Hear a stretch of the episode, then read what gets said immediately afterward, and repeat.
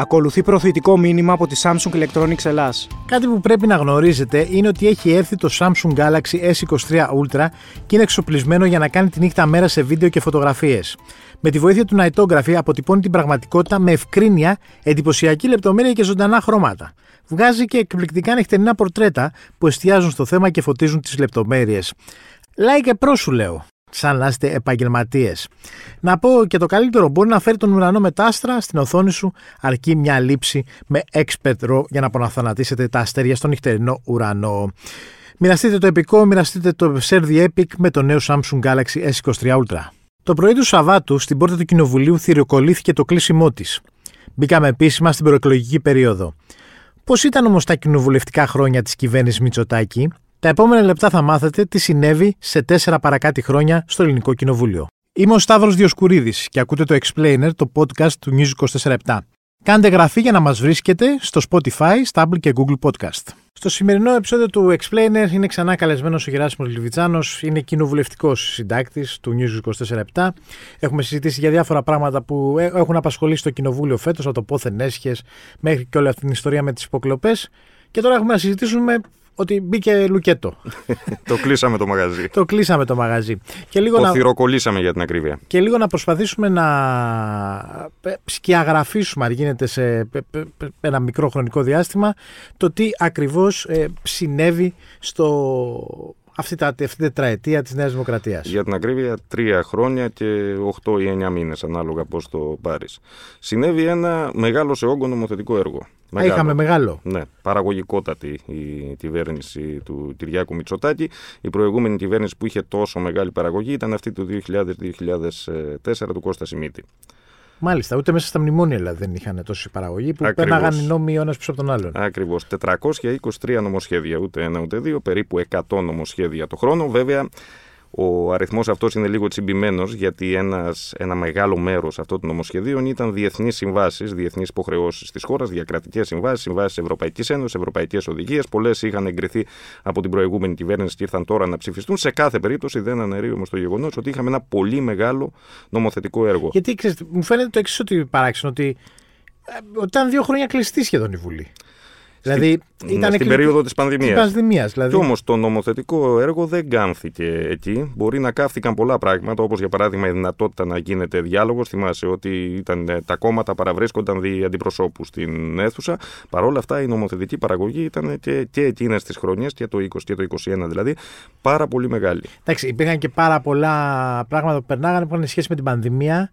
Ε, τότε δηλαδή πρέπει να εγκριθούν που ήταν ε, αυτά, έξτρα. Πολλά από αυτά ήρθαν με τη μορφή πράξης νομοθετικού περιεχομένου. Δεν περάσαν καν από τη Βουλή. Δηλαδή εγκριθήκαν τρεις μήνες αργότερα, όπως προβλέπει ο σχετικός κανονισμός. Παρόλα αυτά δεν υποχώρησε. Το έλεγε πάντα ο Πρωθυπουργός σε κάθε Υπουργικό Συμβούλιο από αυτά που έκανε μία φορά το μήνα ότι ό,τι και να γίνει δεν θα υποχωρήσουμε από τους ε, ρυθμούς του νομοθετικού έργου. Τώρα, αν θέλουμε να τα βάλουμε σε μια τάξη έτσι περίπου να καταλάβουμε τι ψηφίστηκε όσον αφορά το περιεχόμενο, θα μπορούσαμε να τα χωρίσουμε τα νομοσχέδια σε τρεις κατηγορίες. Τρεις μεγάλες κατηγορίες. Ναι. Η πρώτη μεγάλη κατηγορία είναι οι αναδιαρθρώσεις. Οι αλλαγές δηλαδή που έκανε ο, η κυβέρνηση του Κυριάκου Μητσοτάκη που είχε εξαγγείλει και προγραμματικά και αφορούσαν την οικονομία, την υγεία, την παιδεία. Μάλιστα. Ε, επί της ουσίας αυτή την ε, τετραετία άλλαξαν νομοσχέδια που κρατούσαν από πολύ παλιά. Είναι χαρακτηριστικό ότι ξυλώθηκε όλο το νομοθετικό έργο της ε, κυβέρνησης του Ανδρέα Παπανδρέου. Ό,τι, ό,τι νόμοι είχαν μείνει. Ο εργασιακός νόμος, ο νόμος ε, για την ε, υγεία, το περίφημο ε, ΕΣΥ, Αυτό το, το οικογενειακό κυριο... δίκαιο. Και κυριολεκτικά το λες. Ναι. Δηλαδή ξυλώθηκε, είχαν, δεν είχαν αλλάξει νόμοι, δεν είχαν ναι. ακουμπηθεί ήταν, από τότε. Ήταν νομοθετήματα που για την εποχή τους ήταν πάρα πολύ προοδευτικά. Κανείς δεν ε, βρήκε λόγο ή δεν είχε το, το, πολιτικό, το πολιτικό ζητούμενο να τα αμφισβητήσει. Παρ' όλα αυτά η συγκεκριμένη κυβέρνηση κυβέρνηση το έκανε, ε, έκανε δηλαδή στην πραγματικότητα αυτό που δεν έκανε η κυβέρνηση του Κωνσταντίνου Μητσοτάκη το 1993. Ε, μάλιστα. Είχαμε λοιπόν πάρα πολλές. Κληρονομικά πήγε το. Έτσι. Είχαμε πάρα πολλές, αναδιαρθρώσεις πολύ συγκεκριμένα υπουργεία. Εστίασε πάρα πολύ η κυβέρνηση στην παιδεία. Πέντε νομοσχέδια περάσανε από την ε, Νίκη και Ραμαίο. Εστίασε πάρα πολύ στα περιβαλλοντικά και τα αδειοδοτικά. Δηλαδή, εννοώ τις αδειοδοτήσεις επιχειρήσεων ε, όσον αφορά τους περιβαλλοντικούς όρους. Εκεί νομοθέτησε ο Κωστής Χατζηδάκης, ο οποίος στη συνέχεια μετατέθηκε στο Υπουργείο Εργασίας για να αλλάξει και την ε, εργασιακή νομοθεσία. Τώρα, το χαρακτηριστικό αυτών των νόμων είναι το εξής ότι. Είναι νεοφιλελεύθερο για να το ρωτήσω έτσι απλά να, είναι κλα... σε πάω κλασική νεοφιλελεύθερη νομοθέτηση, αλλά το πρόβλημά της δηλαδή είναι. είναι πράγματα που θα τα βρούμε μπροστά μας. Είναι πράγματα που θα τα βρούμε μπροστά μας, αλλά δεν ξέρω για πόσο. Υπό την έννοια ότι τέτοιου είδους νόμοι δεν κρατάνε. Μάλιστα. Θυμίζει δηλαδή την νομοθετική πρακτική που ακολούθησε η Άννα Διαμαντοπούλου ε, επισημήτη. Δηλαδή, νόμοι οι οποίοι δεν έχουν τη συμφωνία της ε, κοινωνίας συνήθως δεν μακροημερεύουν και αλλάζουν. Και είναι χαρακτηριστικό ότι το σύνολο σχεδόν αυτής της νομοθεσίας, η αξιωματική αντιπολίτευση και τα υπόλοιπα κόμματα, το Πασόκ ε, και τα υπόλοιπα κόμματα της αριστεράς, έχουν δεσμευτεί ότι ζητούν την αλλαγή τους. Δηλαδή, αυτό όλο το πακέτο νομοθετικών αλλαγών δεν θα αντέξει Μάλιστα. στο χρόνο. Οπότε οι εξαγγελίες της κυβέρνησης Μητσοτάκης mm-hmm. στην ουσία θεωρούμε ότι είναι και τα βασικά επιχειρήματα και η βασική κουβέντα που θα γίνει και στην επόμενη προεκλογική περίοδο που έχουμε. Εξυπακούεται. Επ' αυτής της βάσης, εκτός αν μας προλάβουν άλλα, γιατί βλέπεις διάφορα σκανδαλοειδή που γίνονται. Βγαίνονται, είναι διάφορα. Μία, μία άλλη σημαντική κατηγορία των ε, νομοσχεδίων που περάσαν είναι τα, να στα πω έτσι, τα εθνικά νομοσχέδια. Μάλιστα. Επεκτείναμε την Αιγιαλίτιδα ζώνη στο Ιόνιο για συμβολικούς λόγους στα 12 ναυτικά μίλια. Όλα αυτά ως απάντηση στο σύμφωνο του Τουρκίας Λιβύης. Και πήραμε όπλα. Όπλα, ναι. Ε, τα Ραφάλ, φρεγάτες. τις, τις φρεγάτες Μπελαρά κλπ. Κάναμε την Ελληνογαλλική Συμφωνία. Δεσμεύεται η, η Γαλλία να προασπίζει κάποια από τα συμφέροντά μας, δεν νομίζω ότι μπορεί να το κάνει στο σύνολό τους, στο Αιγαίο. Εμείς δεσμευόμαστε να πάμε στο Σάχελ σε περίπτωση που έχει προβλήματα. Εγκρίναμε την Ελληνοαμερικανική Συμφωνία. Πλέον οι βάσεις, οι παλιές βάσεις του θανάτου μένουν επαόριστον. Δεν χρειάζεται να ανανεώνεται η παραμονή τους. Ε, φτιάξαμε την, νομοθετήθηκε η βάση στην Αλεξανδρούπολη που με, λόγω της συνθήκης του πολέμου στην Ουκρανία αποτελεί ένα νέο γεωπολιτικό δεδομένο και συνολικά είχαμε ένα τέτοιο πακέτο νομοθετημάτων. Επίσης είχαμε μία σειρά νόμων που αφορούν τα δημοκρατικά δικαιώματα. Μάλιστα. Κατά άλλους ενισχύθηκαν, κατά άλλους ε, ε, υπονομεύτηκαν. Ένα από αυτά είναι το νομοσχέδιο για τον περιορισμό των ε, διαδηλώσεων, το οποίο οδήγησε το Πασόκ σε μήνυ διάσπαση, Τότε, αν ναι. θυμάσαι, το καλοκαίρι του 2020. Με τελευταίο νομοσχέδιο αυτό για τις υποκλοπές, τη θεσμική υποτίθεται απάντηση της ε, κυβέρνησης στο σκάνδαλο που ξέσπασε.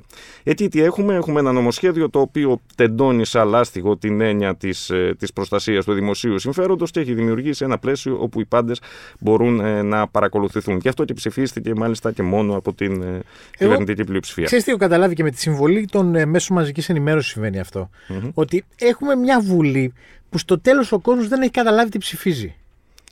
Ναι. Ε, δηλαδή στην ουσία τι γίνεται, βγαίνει μια διαρροή στην αρχή. Αν μας πω να, ότι τέλος πάντων ο Λιβιτσάνος που φοράει μαύρα, αύριο θα φοράει μόνο άσπρα. Ναι, και νομίζω ότι θεσμοθετήθηκε αυτό. Βγαίνουν μετά, ε, γίνεται μια κουβέντα στα social media όπως συμβαίνει προφανώς, κάποιες αρθογραφίες, αυτό από εκεί. Μετά καταλήγει κάπως στη Βουλή να δούμε τι χρώματα θα φοράει ο Λιβιτσάνος. Τελικά αποφασίζεται ότι θα φοράει κίτρινα για την υπόλοιπη ζωή του. Αλλά εμείς έχουμε μείνει είτε θα φοράει μαύρα ή άσπρα στο τέλος. Ναι. Δηλαδή στο, υπάρχει ένα κενό στο μεταξύ Σιμού και Αποβάθρας που λέει και το μεταξύ πολίτη και του, του κοινοβουλίου νομίζω ώστε να βρει την ενημέρωση. Σε έναν βαθμό αυτό οφείλεται στα μέσα μαζικής ενημέρωσης που επιλεκτικά προβάλλουν στη Βουλή τις, είτε τις κόντρες των αρχηγών σε έναν βαθμό δικαιολογημένο, είτε τις κόντρες διαφόρων προσώπων που κυριαρχούν στα social media. Ας πούμε, αν τσακωθεί ο Άδωνης και ο Πολάκης στη Βουλή, τελειώνει το σύμπαν, δεν Ναι. υπάρχει καμία ενημέρωση ή οτιδήποτε ψηφίστηκε. Ή Πουλάει ο νομοθετήθηκε. τσακωμός, η αλήθεια είναι. Ναι. Οπότε αυτό σε ένα βαθμό ισχύει. Το δεύτερο είναι ότι δεν ξέρω και εμείς οι ίδιοι, αν θέλουμε να ενημερωθούμε περαιτέρω, έχει ένα κανάλι η Βουλή, ξέρεις. Ναι. Μπορεί κανείς να, Πατήσει. να πατήσει το τηλεκοντρόλ και να Εντάξει. καθίσει να δει. Τώρα ποιος θα το Προφανώς, κάνει; Ναι, ρε, παιδί, εντάξει, δεν κάθεται κανείς τώρα να δει Βουλή. Μην, το- μην ζητάμε για τον πολίτη. Να κάθεται Εντάξει, όλη μέρα παρόλα να- αυτά, καλείται να ψηφίσει για αυτή τη Βουλή. Εγώ Σωστό. θα του συνιστούσα να παρακολουθεί τι συμβαίνει εκεί πέρα. Μαθαίνει λεπτομέρειες οι οποίες δεν περνάνε στα δελτία, όπου όπως είπες, τελικά μαθαίνουμε τα χοντρά. Θα έχει ένα ενδιαφέρον όταν βγουν και τα δεδομένα, νομίζω την επόμενη εβδομάδα, πόσα νομοσχέδια ψήφισαν ε, ποιοι. Θα διαπιστώσει κανείς ότι οι διαφορές τελικά των κομμάτων δεν είναι τόσο μεγάλες. Μάλιστα. Είναι όσο σημαντικό αυτό. που νομίζουμε. λες. Δηλαδή είναι πολλά που τα ψηφίζουν όλα τα κόμματα. Ε, είναι πολλά που τα ψηφίσει η συντριπτική πλειοψηφία Μάλιστα. των κομμάτων. Και μάλιστα οι ταυτίσεις ε, ΣΥΡΙΖΑ Νέα, Νέας Δημοκρατίας που θα είναι αντίπαλοι στο, προ, στο προεκλογικό σκηνικό ή και του Πασόκ είναι πολύ μεγάλες. Ξεπερνούν το 50% ή το 60%. Απλώς αυτό δεν, έχει, δεν, δεν πουλάει. Τώρα εντάξει, θα συζητήσουμε ότι άλλοι συμφωνήσανε, δεν έχει νόημα. Ναι. Εννοώ ότι προφανώς έχει νόημα για να δείξουμε ότι είναι μια βουλή που παράγει νομοθετικό έργο. Θέλω να πω πάντως ότι το υπόβαθρο πολιτικών συνενέσεων, αν το εξετάσει κανείς από την κοινοβουλευτική πλευρά, είναι πολύ μεγαλύτερο από όσο νομίζουμε και σίγουρα σε μεγάλη αντίθεση με την πόλωση των ημερών που θα, των προεκλογικών ημερών που θα ακολουθήσουν. Ναι, είναι σημαντικό αυτό, γιατί προ- δεν το παρατηρούμε και συχνά. ναι, να σου κάνω μια άλλη ερώτηση θέλω τώρα. Ότι εσύ που παρακολου... τους παρακολουθείς από κοντά αυτό που λένε κυκλοφορεί με σε αυτό το περίφημο καφενείο της Βουλής. Πιστεύεις ότι υπάρχουν τα εφόδια στους βουλευτές, ακόμα και στις ομάδες που τους ε, περικλείουν, που, τους, ε, που είναι μαζί τους, να αντιμετωπίσουν τις σύγχρονες προκλήσεις; Δηλαδή, σου φέρω ένα παράδειγμα. Υπάρχει μια τεράστια κουβέντα για την τεχνητή νοημοσύνη τώρα που έχει ξεκινήσει. Όχι, δεν. Το οποίο είναι ένα πράγμα που τα επόμενα πέντε χρόνια θα καθορίζει τη ζωή μας σε ένα μεγάλο επίπεδο και σε, σε βαθμό που δεν το περιμέναμε. Δηλαδή, αν θα μπορούμε να παίρνουμε ασφάλεια υγείας ή όχι, και σημαντικά πράγματα δηλαδή.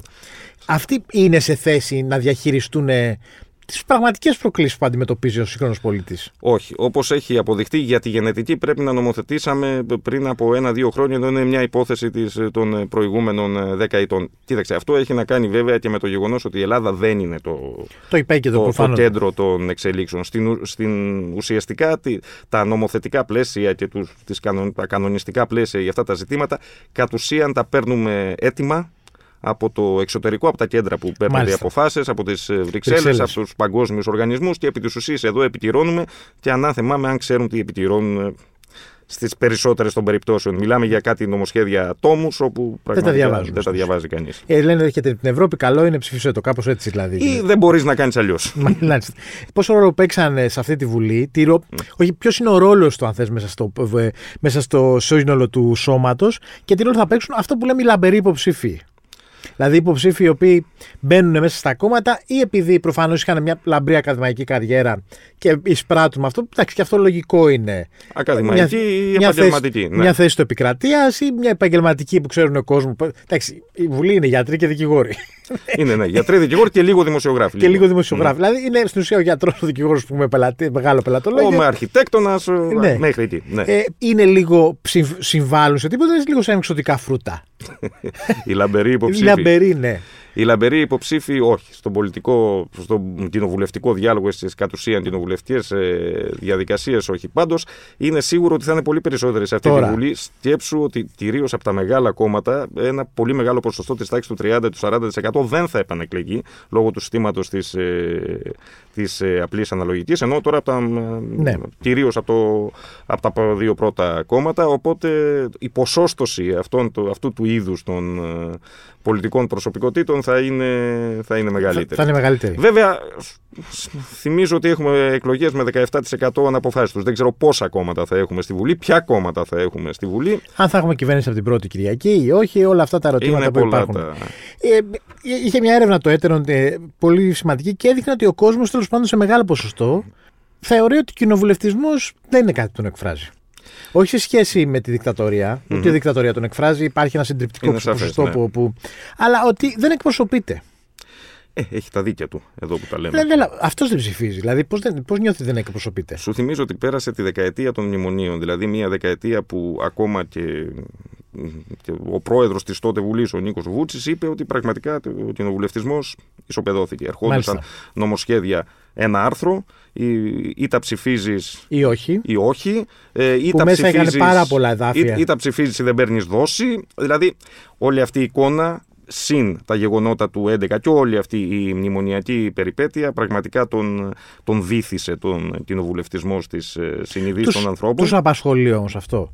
Ποιους; Τους βουλευτές δηλαδή. Ναι. Κάθονται να σκεφτούν ρε, εσύ, μήπως αύριο δεν είμαστε εδώ. Δηλαδή, και μήπως αύριο όλη αυτή η Θα απόσταση. έπρεπε κανονικά, θα Ναι. έπρεπε, γιατί η Βουλή βρέθηκε σε κλειό. Για το, το 2011 ήταν πραγματικά σαν ένα ε, οχυρό που, το οποίο αντιμετώπιζε την οργή των ε, πάντων. Παρ' όλα αυτά, αυτή η σοκαριστική, αυτές οι σοκαριστικές εικόνες που είχαμε τώρα δεν νομίζω ότι έχουν βάλει μυαλό στα, στα κέντρα εξουσίας, ούτε ευελπιστώ ότι τα, στα, τα, στα επόμενα, επόμενα χρόνια, ε, ο κοινοβουλευτισμός θα παρουσιάσει άνθηση. Μάλιστα. Μια πρόβλεψη θα έχουμε βουλή την πρώτη ή την επόμενη Κυριακή; Μμμ. Θα τολμήσω να πω το ένα. Να έχουμε την πρώτη Κυριακή. Να έχουμε την πρώτη Κυριακή. Mm. Μάλιστα. Απλά για να παίξω τολμηρά. Μάλιστα. Ευχαριστώ πολύ. Να είσαι καλά. Ήταν ο Γεράσιμος Λιβιτσάνος, κοινοβουλευτικός συντάκτης του News 24 Στον ήχο ο Γιάννης Βασιλιάδης. Ακούτε το Explainer, το podcast του News 24 στο Spotify, στα Apple και Google Podcast.